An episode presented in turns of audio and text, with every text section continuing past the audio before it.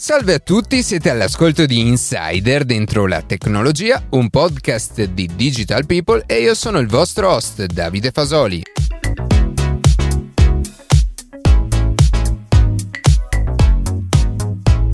Oggi parleremo di Miniatur Wunderland, la più grande e avanzata esposizione di modellismo ferroviario e plastico al mondo. Prima di passare alle notizie che più ci hanno colpito questa settimana, vi ricordo che potete seguirci su Instagram a @dentrotecnologia, iscrivervi alla newsletter e ascoltare un nuovo episodio ogni sabato mattina su Spotify, Apple Podcast, Google Podcast oppure direttamente sul nostro sito.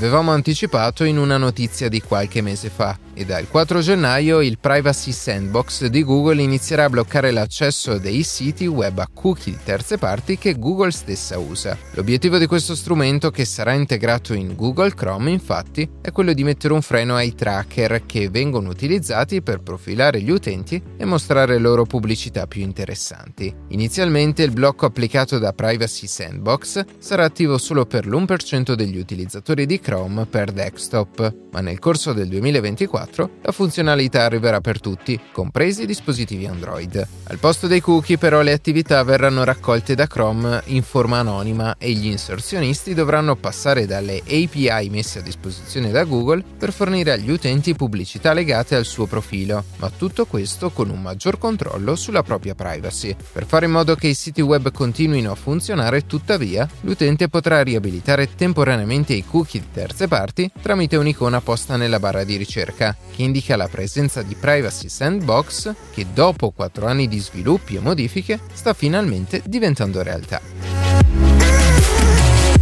La recente presentazione di Optimus Gen 2, il nuovo robot umanoide di Tesla, rappresenta un significativo avanzamento verso la visione aziendale di creare macchine capaci di sostituire il lavoro umano. Rispetto alla versione precedente, Optimus Gen 2 mostra miglioramenti notevoli in design, velocità, bilanciamento e manipolazione. Con una riduzione del 10% del peso e un aumento del 30% della velocità di deambulazione, il robot si presenta come un ente più agile e dinamico. Le nuove mani, con 11 gradi di libertà e sensori tattili sulle dita, promettono abilità notevoli nella manipolazione di oggetti di varie forme e dimensioni. I possibili campi di impiego riguardano attività semplici all'interno delle fabbriche, ma prima che Optimus possa sostituire la forza lavoro umana, saranno necessari ulteriori test e affinamenti prolungati nel tempo e la strada verso l'adozione di massa richiederà un ulteriore sviluppo e prove nel mondo reale. La scorsa settimana il Parlamento europeo si è espresso a favore con un testo non vincolante per la rimozione dei blocchi geografici dei servizi di streaming incentrati su film, serie TV e la trasmissione di eventi sportivi in diretta. Allo stato attuale l'obiettivo del geoblocking è infatti quello di fornire contenuti personalizzati per ogni paese dell'Unione Europea, tutelando in questo modo i diritti d'autore e di distribuzione che possono valere solo in una determinata zona. Nonostante il blocco geografico dei contenuti audiovisivi, oggi è possibile aggirare questo vincolo utilizzando le VPN, delle quali abbiamo parlato nella puntata "Ma servono veramente le VPN?". Con questa decisione però, di cui devono ancora essere valutati gli impatti sul mercato, per accedere a contenuti esclusivi di paesi che non siano l'Italia non sarebbe più necessario utilizzare strumenti come le VPN e una persona che vive in Italia avrebbe la possibilità di abbonarsi in modo del tutto legale ad un servizio di streaming di un paese per vedere partite di Serie A, Champions o altri contenuti ad un costo più basso.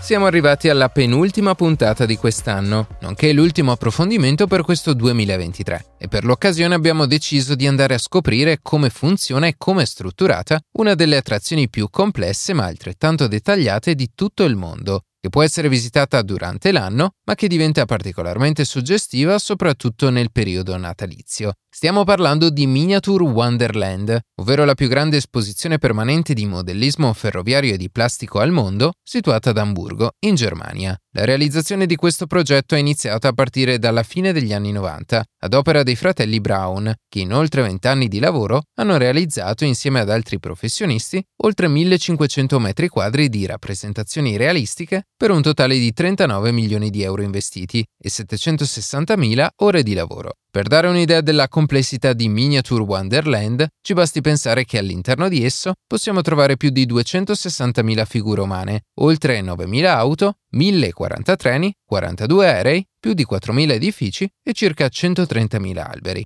Il plastico ad oggi comprende diversi diorami che rappresentano scenari iperrealistici presenti in Germania, Svizzera, Austria, America, Scandinavia e altre località situate anche in Italia. Naturalmente, per apprezzare la complessità di questo incredibile progetto e rendersi conto di quanto sia stata minuziosa la realizzazione di ogni singolo dettaglio, si dovrebbe visitare di persona il museo. Tuttavia, oggi andremo a descrivere il funzionamento dei sistemi che gestiscono la gigantesca rete ferroviaria e tutte le altre componenti legate a strade, aerei e porti marini. Come introdotto poco fa, Miniatur Wunderland è composto da diversi diorami, che rappresentano luoghi anche completamente opposti tra loro, come le aree innevate della Scandinavia o le aree del sud Italia come la Costiera Amalfitana. Per queste ragioni la rete ferroviaria di oltre 15 km, nonché la più lunga e complessa al mondo, è stata realizzata utilizzando binari di diversi produttori, in modo tale da ottenere una serie di vantaggi specifici in relazione allo scenario rappresentato. In questo caso sono stati utilizzati binari a 3 rotaie per collegare i percorsi principali delle Alpi, delle montagne Harz,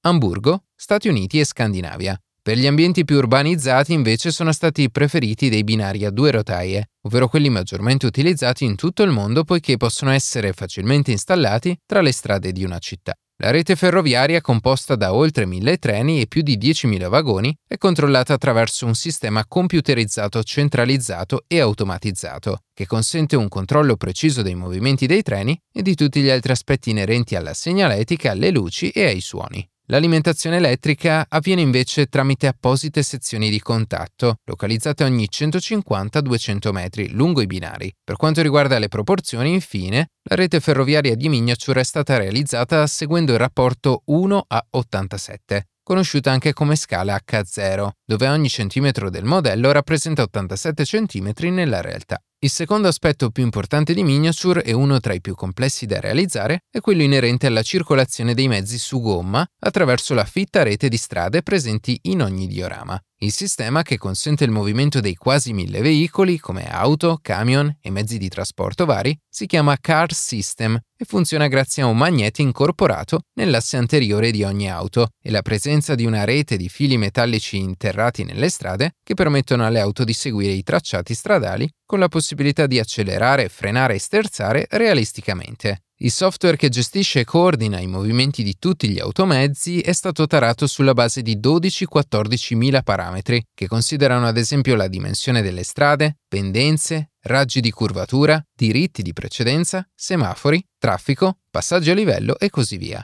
Ogni auto perciò difficilmente andrà a compiere gli esatti movimenti che ha compiuto il giorno prima, poiché il tragitto finale sarà il risultato della combinazione di numerosi fattori che interessano tutte le altre componenti in miniatura. L'aspetto più interessante è che il Car System ha un processo per ogni auto e per ognuna di esse elabora 20 operazioni al secondo che rendono tutto il sistema ancora più realistico e affine alla realtà. Naturalmente, essendo compresi anche i mezzi dei servizi di trasporto, molti veicoli andranno a compiere sempre lo stesso tragitto, tuttavia la stessa distanza difficilmente la compieranno sempre nello stesso tempo, anche perché il software che sta alla base del Car System è stato progettato anche per attivare scenari di emergenza, dal quale derivano tutta una serie di conseguenze che si riflettono infine sul traffico. Ad esempio, quando il fumo inizia ad uscire dalle finestre di una casa e si iniziano a intravedere le prime fiamme, scatta l'allarme alla stazione dei vigili del fuoco della città, dalla quale partiranno le prime autopompe con tanto di fari e luci lampeggianti che si dirigeranno verso il luogo dell'incendio, con la precedenza garantita da tutti gli altri veicoli che circolano nelle strade.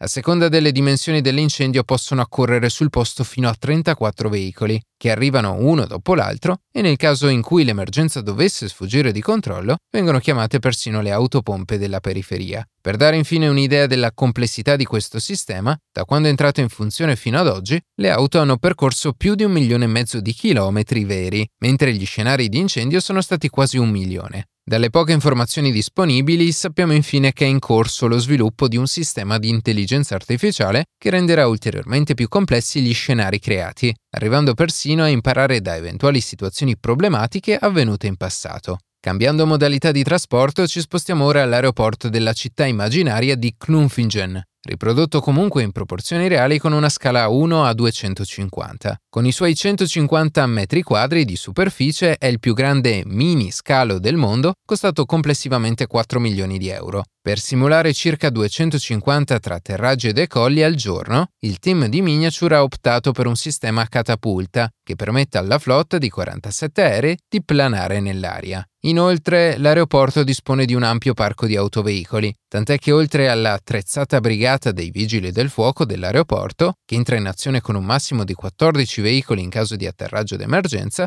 vi sono anche numerosi autobus e veicoli di servizio, come autovetture per il catering, autocarri per l'acqua dolce e il carburante, motori di pompaggio, autovetture di spina e molti altri. Come ultimo, ma non per importanza, troviamo il porto per le navi, costituito da un vero e proprio bacino d'acqua che contiene circa 30.000 litri d'acqua. Il funzionamento del sistema di controllo del movimento delle navi in questo caso si basa sulla presenza di 16 telecamere a infrarossi installate sul soffitto della sezione scandinava, che hanno il compito di tracciare la posizione di ogni nave, le quali a loro volta sono dotate di 4 LED, ciascuno con firma unica. Il movimento di queste ultime è regolato da un trasmettitore che, inviando dei particolari impulsi, illumina a turno il LED delle navi, dando così il via libera per il movimento. Il sistema che gestisce la componente navale, però, si ferma solo all'autorizzazione per la movimentazione. Infatti poi ogni nave viene guidata manualmente attraverso un controller di gioco collegato a un computer. In ogni caso, il team di sviluppo di Miniatur Wunderland è attualmente al lavoro per la realizzazione di un software ad hoc che consentirà l'autogestione anche di questa componente fondamentale.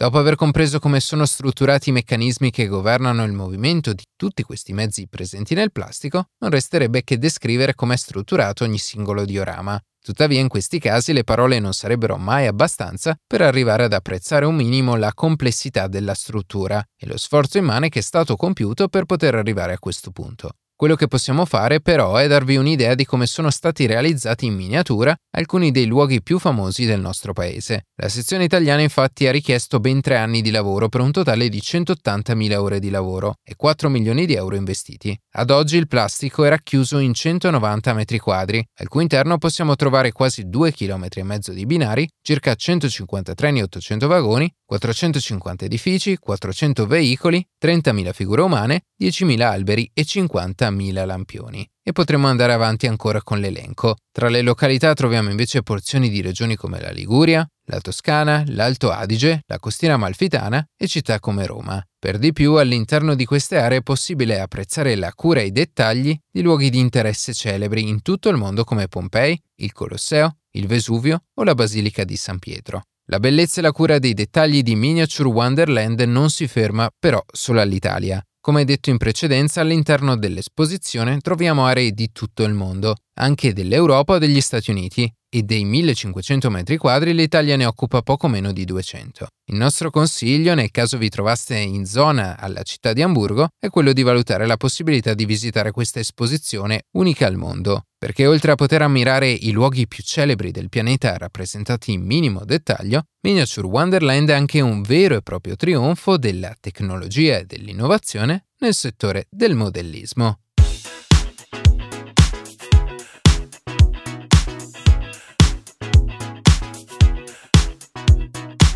E così si conclude questa puntata di Insider dentro la tecnologia. Io ringrazio come sempre la redazione e in special modo Matteo Gallo e Luca Martinelli che ogni sabato mattina ci permettono di pubblicare un nuovo episodio. Per qualsiasi tipo di domanda o suggerimento scriveteci a redazione@dentrolatecnologia.it, seguiteci su Instagram a @dentrolatecnologia, dove durante la settimana pubblichiamo notizie e approfondimenti. In qualsiasi caso, nella descrizione della puntata troverete tutti i nostri social. Se trovate interessante il podcast, condividetelo, che per noi è un ottimo modo per crescere, e non dimenticate di farci pubblicità. Noi ci sentiamo la settimana prossima.